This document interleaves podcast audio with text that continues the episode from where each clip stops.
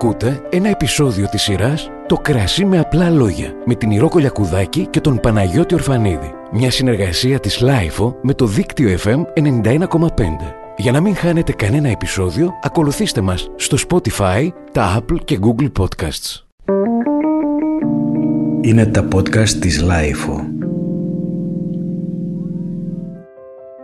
Γεια σας, είμαι η Ηρώ Κολιακουδάκη, οινοχόος, diploma WSET και είμαι εδώ με τον Παναγιώτη Ορφανίδη για να μιλήσουμε για το κρασί με απλά λόγια, έχοντας θέα... Μια υπέροχη θέα σήμερα. Ηρώ, τα λευκά όρη κατάλευκα. Αυτά είναι. Νομίζω ότι με τόσο πολύ χιόνι είμαστε έτοιμοι να μιλήσουμε για αυτό που είχαμε αφήσει ανοιχτό στο προηγούμενο podcast. Το κρασί του πάγου. Τι είναι αυτό το κρασί του πάγου, ρε Σύρο; Σήμερα λοιπόν μιλάμε για τα παγόκρασα. Παγόκρασα, ε. Δηλαδή την προηγούμενη εβδομάδα μπορούσαμε να κάνουμε ένα παγόκρασο. Ναι, στην Αρκτική Οδό. λοιπόν, για πάμε, για πες μου λοιπόν. Κρασιά του πάγου. Τι είναι αυτά τα κρασιά του πάγου τα οποία είναι τόσο νόστιμα; Τα κρασιά του πάγου. Ice wine ή ice wine. Ice wine λέγονται τα κρασιά του πάγου που φτιάχνονται στον Καναδά και Ice wine τα ίδια κρασιά που φτιάχνονται στη Γερμανία και την Αυστρία. Στον Καναδά, υπάρχουν κρασιά στον Καναδά; ναι, υπάρχουν. Υπάρχουν εκτός και από τα Ice Wine, κάνουν και άλλα κρασιά, ξηρά, λευκά, κόκκινα, περίεργο ε. Πολύ περίεργο και με περίεργος να δοκιμάσω κιόλα. Αφού δοκίμασες το Ice Wine που Α, ναι, σου φέρανε... το Ice Wine, ναι. Η αλήθεια είναι αυτή. Αλλά παρόλα αυτά θα ήθελα να δοκιμάσω τα άλλα τα κρασιά, δηλαδή τα ξηρά κρασιά που βγαίνουν στον Καναδά. Εκεί σε θερμοκρασίες φαντάζομαι πολύ χαμηλές. Έχει ένα ενδιαφέρον να πούμε γι' αυτό, αλλά μην ξεφεύγουμε από τα Ice Wine. Θα, σου, θα πούμε μια άλλη φορά για τα ξηρά κρασιά του Καναδά που έχει πολύ ενδιαφέρον σαν περιοχή. Αλλά να πούμε για τα Ice Wine που έχεις τις απορίες σου. Έχω ξέρεις την τάση εγώ να φεύγω γενικά, να φεύγει το μυαλό μου, δεν μπορώ να το μαζέψω. Ε, δεν, εσύ δεν μπορείς να το μαζέψεις, μετά εγώ δεν ξέρω τι να απαντήσω. λοιπόν, να στα βάλουμε με τη σειρά. Ξεκινήσουμε όπως είπαμε. Λοιπόν, ωραία. Κρασί του πάγου που δοκίμασες και εσύ με την ωραία σου παρέα τις γιορτές. Μιλάμε για κρασιά που φτιάχνονται σε κατάσταση πάρα πολύ κρύα, δηλαδή περιμένουν η υνοπαραγωγή να πέσει η θερμοκρασία γύρω στους μείον 8, μείον 9. Ωστόσο έχει πάρα πολύ μεγάλο ενδιαφέρον αυτό γιατί έχουν ε, και σιρήνες. Αυτοί κοιτάνε συνέχεια τις θερμοκρασίες και τις μετράνε και όταν φτάσει η θερμοκρασία στη, στο μείον 8, εκεί που θέλουν, στο μείον 8, μείον 9, χτυπάνε σιρήνες, ότι είμαστε έτοιμοι να πάμε να τριγίσουμε. Και τρέχουν όλοι, φαντάζομαι, οι οποίοι πρέπει να είναι σε ετοιμότητα. Είναι σε ετοιμότητα, εντάξει, τα βλέπουν από το μετεωρολογικό δελτίο τους, έχουν ενημερώσει την ομάδα των τριγητών και ξέρουν ότι θα πάνε το βράδυ, μάλλον σήμερα αύριο, να τριγίσουν. Τώρα μιλάμε για πολύ κρύο, έτσι, για σκέψου, μείον 9. Να τριγάς τώρα στους μείον 8 βαθμούς και βράδυ ναι. πιθανόν πάντα βράδυ, γιατί τι γίνεται με αυτά τα κρασιά; Το, το σταφύλι ουσιαστικά γίνεται παγάκι. Οπότε πρέπει να το τριγίσουν κατεψυγμένο που έχει συγκεντρώσει όλα του τα σάκχαρα μέσα και μιλάμε για σάκχαρα περίπου 250 γραμμάρια, τέλος πάντων πολύ γλυκό ζουμί, να το μαζέψουν και μετά πάνε απευθείας στο εινοποιείο δεν περιμένουν δηλαδή την άλλη μέρα και αρχίζουν να το πιέζουν. Ε, βγαίνει ένα πάρα πολύ μικρό α, ποσοστό α, ζουμιού να το πούμε απλά, και αρχίζει η ζύμωση. Αν η θερμοκρασία αρχίσει να ανεβαίνει, δηλαδή να ξημερώνει και να ανεβαίνει η θερμοκρασία, τότε δεν μπορούμε να μιλήσουμε για ice wine, δηλαδή δεν θα είναι οι σωστές συνθήκες ναι. για να το φτιάξουν. Είναι ένα πάρα πολύ απαιτητικό κρασί για να φτιαχτεί και γι' αυτό είναι πολύ μικρές οι παραγόμενες ποσότητες και είναι και σχετικά ακριβό σπορ. Ναι. Το φαντάζομαι αυτό. Βέβαια έχει και πολλές δυσκολίες. Πέραν από τους ανθρώπους που τρέχουν μέχρι τα ξημερώματα, να πούμε στη νύχτα, και σε τέτοιες θερμοκρασίες να μαζέψουν, φαντάζομαι ότι για να μείνουν εκεί και με τόσα ζάχαρα τα σταφύλια, υπάρχει και κίνδυνος από τα πτηνά, από τα ζώα. Ναι, η τις αλήθεια αρκούδες, είναι ίσως ότι εκεί. μπορεί οι αρκούδες να κοιμούνται, δεν ξέρω τι Α, ναι, είναι άλλα, και αυτό, το ξέχασα. τι άλλα ζώα. Αλλά ένα πολύ μεγάλο πρόβλημα, ισχύει, πολύ σωστά το είπες, είναι τα ζωάκια που πεινάνε. Αυτά είναι σταφύλια που έχουν μείνει πολύ περισσότερα από τα υπόλοιπα σταφύλια στο αμπέλι. Δηλαδή τα άλλα έχουν τριγηθεί και είναι ίσως και το μοναδικό φαγητό που μπορούν να βρουν. Και είναι από τα μεγαλύτερα προβλήματα που αντιμετωπίζουν οι καλλιεργητές ε, για να φτιάξουν αυτό το κρασί. Εκτός του ότι πρέπει να έχεις και αυτές τις συγκεκριμένες θερμοκρασίες που δεν σημαίνει ότι τις έχεις πάντα. Ναι. Και πολύ ωραίο αυτό που είπες τώρα με τα ζωάκια, γιατί έτσι ξεκίνησε, από ό,τι λέει και ο θρύλος, η παραγωγή του Ice Wine στη Γερμανία. Κάπου το 1830, αν δεν κάνω λάθος, είχαν στην περιοχή Ράινγκάου ένα μεγάλο λοιμό, δηλαδή πολύ φτώχεια και πείνα και είχαν αποφασίσει οι καλλιεργητές εκεί να μην τριγύσουν όλα τους τα σταφύλια τότε που έπρεπε να κάνουν τον τρίγο, αλλά να αφήσουν κάποια ώστε να τρώνε τα ζώα τους. Όταν λοιπόν αυτά ήταν έτσι ζουμερά και μ, ευχάριστα και γλυκά, τα δοκιμάσανε και είπαν «Ούψ, μήπως να προσπαθήσουμε να φτιάξουμε ένα κρασί». Και έτσι δημιουργήθηκε για πρώτη φορά το Ice Wine. Μάλιστα. Μετά αυτό εξελίχθηκε και αρχίσαν να το, να το παράγουν κανονικά, εμπορι, με εμπορικούς σκοπούς. Και στον Καναδά, μιας και τον πιάσαμε, άρχισε να μ, φτιάχνεται ice wine. Να πούμε ice wine μπορεί να το πει μόνο ο Καναδάς, έτσι. Δηλαδή είναι τίτλος καταχωρημένος μόνο για τον Καναδά. Αν κάποια άλλη χώρα θέλει να φτιάξει τέτοιου τύπου κρασιό, δεν μπορεί να το πει ice wine. Πρέπει να Ice πει- wine το λένε οι Γερμανοί και οι Αυστριακοί ακριβώς. φαντάζομαι και ice wine το λένε οι Καναδοί. Ναι, και ice wine μπορούν να το πούν μόνο οι, Κα- οι- οι Καναδοί. Ναι. Ε, οπότε και στον Καναδά λοιπόν οι Γερμανοί το φτιάξανε πρώτη φορά, οι Γερμανοί μετανάστες φτιάξαν πρώτη φορά τέτοιου τύπου κρασιού και νομίζω το, το έδωσαν στην αγορά για πρώτη φορά κάπου στην αρχή, του, δεκα- α, στην αρχή της δεκαετίας του 80. Μάλιστα, στην αρχή της δεκαετίας του 80. Να πούμε λοιπόν ένα άλλο έτσι ιστορικό ότι ο Μπάρακ Ομπάμα όταν πήρε το Νόμπελ α, Ειρήνης το κρασί που επέλεξε να προσφέρει στους καλεσμένους του για να χαρούν μαζί του την απόκτηση του Νόμπελ ήταν Ειρήνης, ναι. Ice Wine. Τι κρίμα που δεν ήμασταν καλεσμένοι. Ε, Καμιά άλλη φορά. Εσύ είσαι στους φίλους παιδί μου. Ναι, τα αυτό. Χριστούγεννα και τις πρωτοχρονιές εκεί που Έτσι. ανοίγετε κρασάρες. Πάντως είναι τρομερό ηρώο πως το κρασί εξελίσσεται διαρκώς, δηλαδή από αυτά τα όσα έχουμε πει μέχρι τώρα, βλέπω ότι διαρκώς εξελίσσεται το κρασί κάτω από καταρχάς το μεράκι ανθρώπων που αγαπάνε το κρασί, αλλά και την παρατήρηση. Έτσι είναι. Ε, δεν α, μ, τα ξέρεις όλα από την αρχή. Είναι ένας ζωντανός οργανισμός.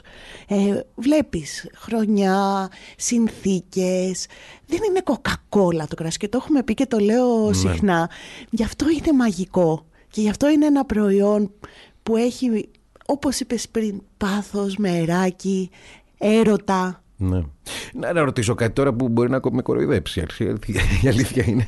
Εγώ εδώ στην Ελλάδα, άμα ήθελα να κάνω ice wine, δεν θα μπορούσα να το καταψύξω. Να μαζέψω τα σταφύλια μου, να τα βάλω στην κατάψυξη, να φτάσουν στους μείον 8 βαθμούς και να τα πατήσω. Σου κόβει όμως έτσι, δηλαδή το... Αφού σου είπα, ψάχνω να βρω αμπέλι. λοιπόν, άκου.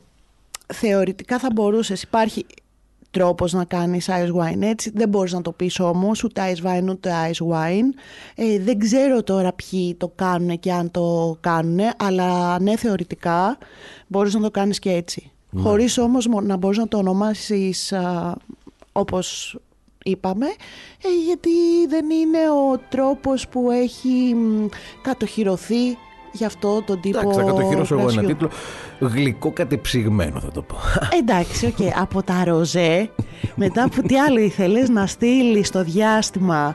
Να καλλιεργήσεις αμπέλι, στο διάστημα. Εντάξει, και τώρα πάω. Δηλαδή, πραγματικά Είμαι πρωτοπόρος, είμαι γενικά.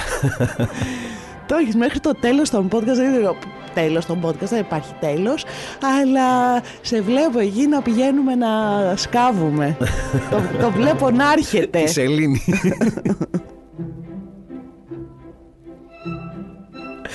Λοιπόν, ποιες άλλες χώρες, είπαμε για τον Καναδά, την Αυστρία και τη Γερμανία, υπάρχουν άλλες χώρες που παράγουν ε, Παγωμένο, παγωμένο κρασί. Ναι, στην Αμερική υπάρχουν κάποιες περιοχές. Πρέπει να έχεις αυτές τις συνθήκες, μόνο να, έχ- Ναι. να έχεις αρκετό κρύο σε κάποιες σε συγκεκριμένες περιόδους. Κάνει η Ιαπωνία. Ε, τώρα ξεκινάει και η Κίνα, καλά και αυτό έχει πολύ μεγάλο ενδιαφέρον. Το ξέρεις ότι στην Κίνα, σε κάποιες α, περιοχές α, εινοπαραγωγικές της, θάβουν τα αμπέλια κάθε χειμώνα για να μην τους καταστρέφονται. Άλλη μεγάλη... Τι τα θάβουν; Κατα- σκάβουνε το χώμα και θάβουνε μέσα τα κλίματα για να μπορέσουν να αντέξουν να μην πεθάνουν κατά τη διάρκεια των πολύ χαμηλών θερμοκρασιών που έχουν εκεί και μετά τα ξεθάβουνε πάλι όταν έρθει η ώρα για την ανθοφορία και φτιάχνουν ξηρό κρασί. Αλλά τέλος πάντων τώρα προσπαθούν και οι Κινέζοι να κάνουν ice wine. Θα είναι φτηνότερο επειδή είναι κινέζικο. Ξέρω εγώ, μάλλον. Πώς θα τους ανταγωνιστείς αυτούς, Ρε εσύ; Δεκατομμύρια, δισεκατομμύρια. λοιπόν, έτσι για να. Μιλώντας για τα κρασιά του πάγου, έτσι για να το κλείσουμε και όλα, με τι ταιριάζουν; Με τι θα το συνδυάζαμε αν παίρναμε έτσι ένα ωραίο πανάκριβο ice wine ή ice wine. Με τι θα το ταιριάζαμε; Ωραία, τα κρασιά του πάγου δεν διαφέρουν με τα άλλα γλυκά κρασιά, να σου πω την αλήθεια. Δηλαδή, γενικώς τα γλυκά κρασιά είναι ωραίο να τα συνδυάζουμε με μ, αλ- πολύ έτσι, αλμυρά τυριά. Ε, νομίζω σου έχω ξαναπεί ότι μ, το μπλε τυρί, το ροκφόρ, η κοργκοντζόλα είναι πολύ ωραίοι συνδυασμοί με αυτού του τύπου κρασιά. Επίσης, α, ας πούμε, στη Γαλλία συνδυάζουν ε, π.χ. ένα δικό τους γλυκό κρασί που, γι- που γίνεται με την ευγενή σύψη με, με φουαγκρά.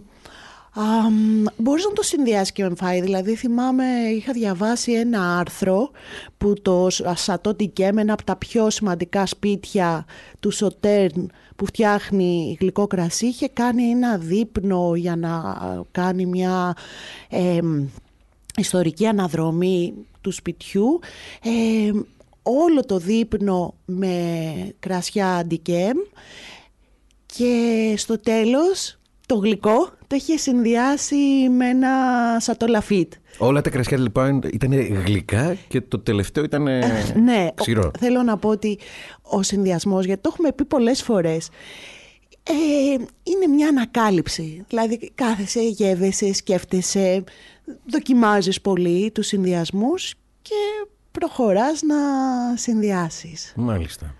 Είναι ευπόλυτα παρόλα αυτά τα γλυκά κρασιά. Τα γλυκά κρασιά, μολονότι είναι τόσο νόστιμα, δεν είναι ευπόλυτα, όχι. Είναι από τα κρασιά που ζορίζονται να πουληθούν στον κόσμο. Ποιος ξέρει, ίσως επειδή μ, δεν έχει μάθει ο κόσμος να αλλάζει κρασί, να πίνει στο τέλος ένα τέτοιο τύπου κρασί με το γλυκό του ή με τα φρούτα του. Ε, ίσως γιατί επειδή δεν γίνονται εύκολα και είναι λίγο πιο ακριβά να το σκέφτονται. Πάντως είναι μια κατηγορία που δεν είναι όπως λέγαμε για τα ροζέ και τη σαμπάνια που είναι κατηγορίες α, με μεγάλη εμπορική επιτυχία και ανάπτυξη χρόνο με το χρόνο. Πουλιούνται δύσκολα. Παρ' όλα αυτά εμείς θα πούμε ναι Πάρτε γλυκά κρασιά. Ανοίξτε ωραία γλυκά κρασιά στο τέλος του δείπνου σας. Ε, μ, βάλτε τη μουσική σας με ένα ωραίο γλυκό κρασί και ευχαριστηθείτε το. Ναι. Εγώ το ευχαριστιέμαι πάντοτε, να σου πω την αλήθεια, μετά το γεύμα το γλυκό κρασί. Μα είναι ωραίο έτσι. Το έχεις στο στόμα σου, ταξιδεύει στη γλύκα του, στα μπέλια. Και γλυκαίνει. Και γλυκαίνεις, Δηλαδή στο τέλος ναι. του γεύματος γλυκαίνεσαι μετά από τις επιθέσεις πιθανών τ- τ- των φαγητών, των κρασιών. Έρχεσαι να ηρεμήσεις για να ξεκινήσεις μια γλυκιά κουβέντα. Να σου πω, πολύ, πολύ γλυκιά συζήτηση, πολύ... Τρέχουν λίγο τα σάλια μου εμένα τώρα, αλλά δεν πειράζει. Γι' αυτό το λόγο θα ήθελα να μου πεις εσύ, Ρο, για, το, για τα γλυκά κρασιά εδώ της Ελλάδας. Τι γλυκά κρασιά έχουμε; Έχουμε εξαιρετικά νομίζω γλυκά κρασιά εδώ στην Ελλάδα. Ωραία. Ναι, η Ελλάδα έχει μεγάλη ιστορία στο γλυκό κρασί. Και η Κρήτη με το Μαλβάζιο είναι όπου ήταν α, ένα από τα πιο σημαντικά κρασιά κατά τη διάρκεια των ενετικών χρόνων. Δηλαδή ήμασταν ε, οι πρώτοι σε εξαγωγές στα α, αριστοκρατικά σπίτια και στα παλάτια ε, των Ιταλών και των, των Ενετών συγκεκριμένα. Ο Μαλβάζιος Ίνος της α, Κρήτης ήταν σαν να πούμε ότι best, best of. Μάλιστα. Ε, βέβαια, ε, δεν ήταν μόνο στην Κρήτη, ξεκίνησε από τη Μονεμβασιά και από τα μεσαιωνικά κάστρα της περιοχής. Έχεις πάει στη Μονεμβασιά; Όχι. Πω, πω, είναι υπέροχα. Πήγα πρόσφατα και μάλιστα έχω ακόμα έτσι στην γευστική μου ανάμνηση μια πολύ ωραία μαλβαζία που ήπια από το Ινοπείο Τσιμπίδι. Πω, σαν να πίνεις νέκταρ. Δηλαδή θεωρώ ότι αν στον Όλυμπο δίνανε οι θεοί νέκταρ, ε, ένα τέτοιο κρασί θα μπορούσε να είναι ναι, το προφίλ του νέκταρ. και όχι μόνο, γιατί είναι και το Βινσάντο της Σαντορίνης που γίνεται από λιαστά στα φύλλα.